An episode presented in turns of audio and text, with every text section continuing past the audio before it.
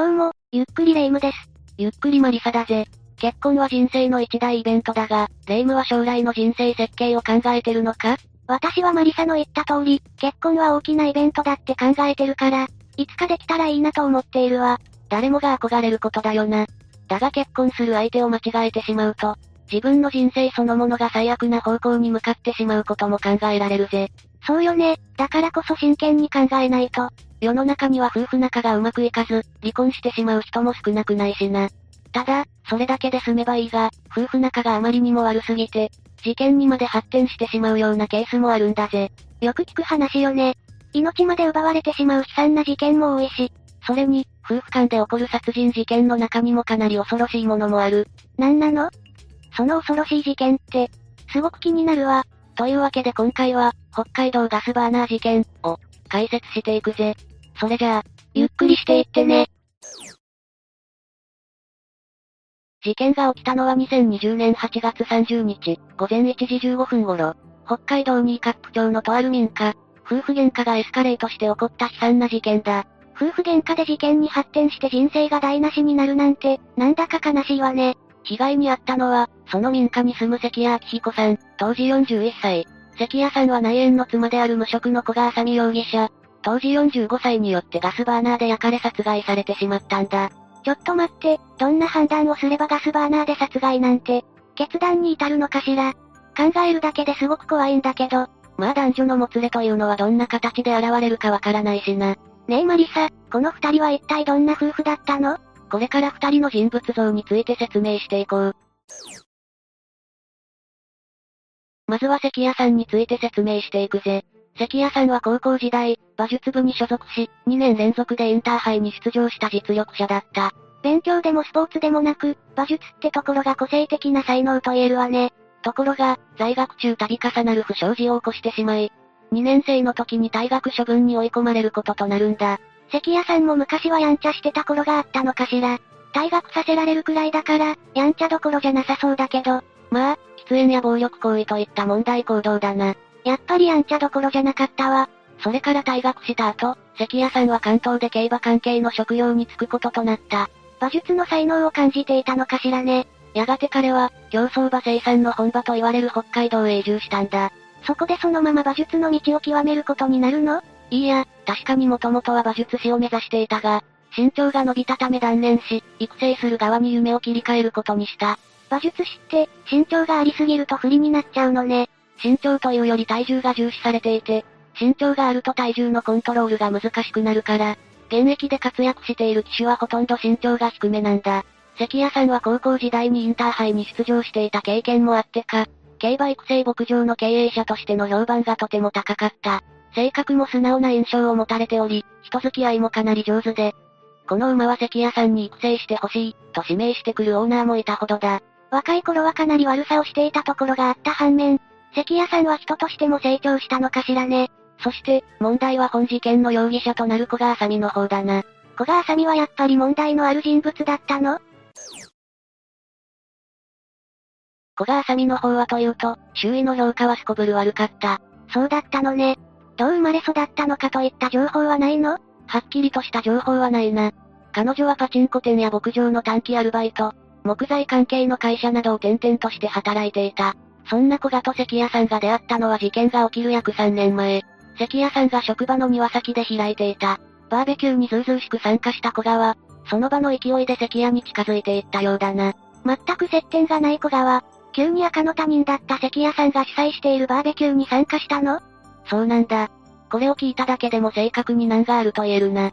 それから、あろうことか小川関谷さんが当時付き合っていた。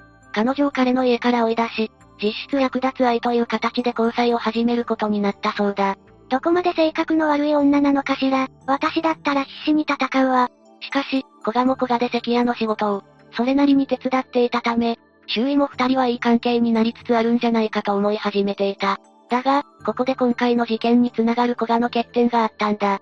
色々危なそうな印象を私の中ですでに持ってるけど、小賀にはそれほど大きな欠点があったの？ああ、この女はとんでもない手乱で、加えてかなり嫉妬深い性格だった。強くてあまり酔わなければいいけど、お酒が好きな人と嫉妬深い人は気をつけるべき人種だわ。また、関谷さんもお酒が好きでよく飲みに行っていたようなんだが、酔っ払うたびに喧嘩をするようになったんだ。人の本性って、酒に酔った時に出てくるってよく言うわよね。ちょっとした血は喧嘩で済めばよかったんだが、徐々に古賀の凶暴な性格が剥き出しになっていくんだ。酒乱で酔っ払うと手がつけられなくなるというのは分かったけど、古賀はどんなところが凶暴だったの？彼女が怒るのはほんの些細なところでもあった。例えば自身が気合を入れてコーディネートしたのに、関谷さんの反応が微妙だったことがあったんだ。その時、古賀は急に激高し、帰り道に関谷さんを車から、蹴落として置き去りにしたこともあったようだな。ちょっと待って、それって暴力行為じゃない？その時点で犯罪よ。そうだよな。ちなみに関谷さんが放り出されたのは北海道の山中だ。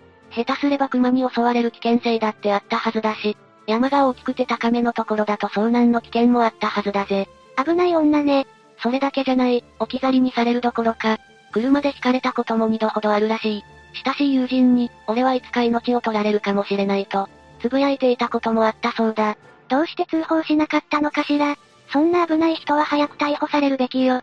また本人の口からは語られていないが、小川事件当時の時点で、二度の離婚歴があり、早く結婚をしたかったみたいだな。関谷さんは決して浮気をするような人ではなかったが、仕事に一生懸命だったため、なかなか結婚する気が起きなかったそうだ。それって、本当に仕事だけが理由なのかしら？結婚する気になれないのには、他にも色々ありそうな気がするんだけど。そんな二人の考えの違いがあって、小川焦っていたのではないかと周囲の人たちは予想していた。それにしても、そんな女と結婚したいと思う人はいないと思うわ。事件直前の頃は包丁を振り回したり、警察沙汰になるのは当たり前で、近所の住民は二人の喧嘩を見かねて、何度も警察を呼んでいたようだ。どういう環境で生きればそんな人間になるのかしら。住民は、こんな田舎で夫婦喧嘩で警察を呼ぶなんて、あの家だけだと完全に呆れ返っていた。そして、古賀の暴力はエスカレートしていき、関谷さんの命まで奪ってしまうことになるんだ。冒頭でも述べたように、2020年の8月30日に事件は起こった。古賀の性格を考えると、おそらく酒に酔っていたんだろうけど、どんな流れで事件に至ってしまったの？この日、二人は飲食店で酒を飲み、古賀だけ先に帰り自宅で寝ていたんだ。そして日付が変わった午前1時15分、関谷さんがタクシーで遅れて帰宅。当時の彼は泥酔状態で、支払うためのお金を取ってくるからと一旦家に入ろうとしたのだが、足がフラフラでまともに歩行することができなかった。ここまで酔っ払うって、何か相当強いストレスがあるからだろうけど、関谷さんの場合はやっぱり彼女が問題だったのかしらね。そうかもしれないな。まともな歩行すらままならない。関谷さんを運転手が玄関まで送り届けたのだが、鍵を開けてくれと関谷さんに叩き起こされた小川月光。関谷さんと同じく泥酔状態だった小川と玄関で口論になってしまった。というのが事件の流れだな。そこで巻き添えを食らう運転手もある意味被害者よね。当時の状況を見ていた運転手の話によると、隣町でお酒を飲んでいた。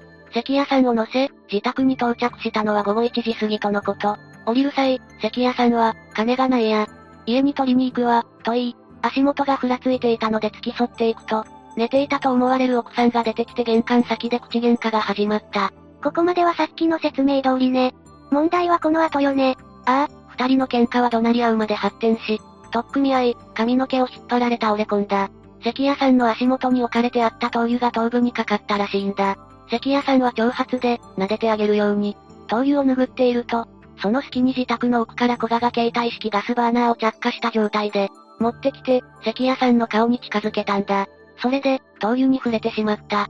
火が瞬時に燃え広がってしまったというわけなのね。ああ、ガスバーナーの火は一気に燃え広がり、その光景を見て我に返った小川。助けて。救急車を呼んで。と叫び出した。自業自得としか言えないでしょ。自分でやっておいて何が、救急車を呼んで。よ。救急車が来るまでの間、うつ伏せになって、倒れていた関谷さんはその場で何かを言っていたんだが、火が燃えるにつれて声がだんだん小さくなっていき、最後は全く動かなくなってしまったそうだ。病院には搬送されたのよねああ、だが搬送先の病院で息を引き取ったんだぜ。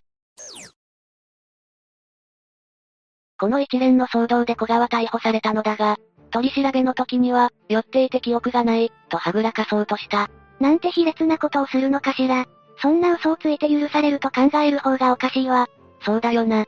さらに裁判では、暴行を受けたため抵抗しただけだ。という旨を主張したようだが、タクシーのドライブレコーダーにきっちり犯行の一部始終が映っている。よって古賀の供述は、そのような事実はないだろうと一周されたようだな。ここまで証拠をつかまれたら、さすがに古賀も罪を認めるわよねそれがまだ古賀は悪あがきをしたかったようで、事件当時、周囲に灯油がこぼれていることなんて気づかなかった、と述べていたらしい。まだ嘘をつこうとするのね、本当に良くないわ。いくら酔っていたとはいえ、充満していた灯油の匂いに、気づかなかったのは無理があるとして、下された判決は休刑通り、懲役7年、罪状は傷害致死罪となった。傷害致死罪にしては、結構重い刑罰になるんじゃないかしら？そうだな。だが普段から古賀は素行が悪く、今まで関谷さんに対して暴力行為に、走っていたこともあったから、むしろ軽い方なのかもしれないぜ。そうよね、確かにもっと長くてもよかったと思うわ。ねえマリサ、古賀はここまで暴行を働いていたようだけど、実際二人の仲はどうだったのかしら？普段の古賀は、関谷さんの仕事を手伝ったり一緒にパチンコに、出かけるなど普通のカップルのような様子だった。実際、関谷さんは自身の Facebook で魚釣りに、出かけているという内容の投稿をアップしていたり、栄養ドリンクの飲みすぎだと、あさみちゃんに怒られましたなどといった投稿をアップしていたり、仲の良さを伺える内容の投稿が目立っていたんだ。日常生活でそんな明るい投稿が多かったのに、その裏では悲惨な出来事がたびたび起こっていたのね。その一方で北海道のコンビニなどに、設置した配偶者や交際相手のことを怖いと感じていませんかと、書かれた相談のカード写真をアップしていることもあり、馬券を外しただけで、髪を引っ張られるから相談しようかと打ち明けていたらしい。でもまさか、火で燃やされるなんて思ってもみなかったでしょうね。そうだな、古賀は普通じゃなかったんだろうが、大抵の人間はそんなこと考えもしないしな。そうよね、それで、結局相談はしたのかしら？はっきりとした情報はないが、おそらく相談はしていないと思われるぜ。本事件がニュースで流れた時、ネットでは多くの声が上がっていた。とても恐ろしいし、何よりかなり悪質だった。この事件だけど、どんな内容が書かれてあったの？ネット上に上がったコメントは次の通りだ。思いっきり殺意あり。恐ろしい。ガスバーナーは普段使うのでしょうか？一般的な家庭にあるものなのかな？恐ろしすぎる。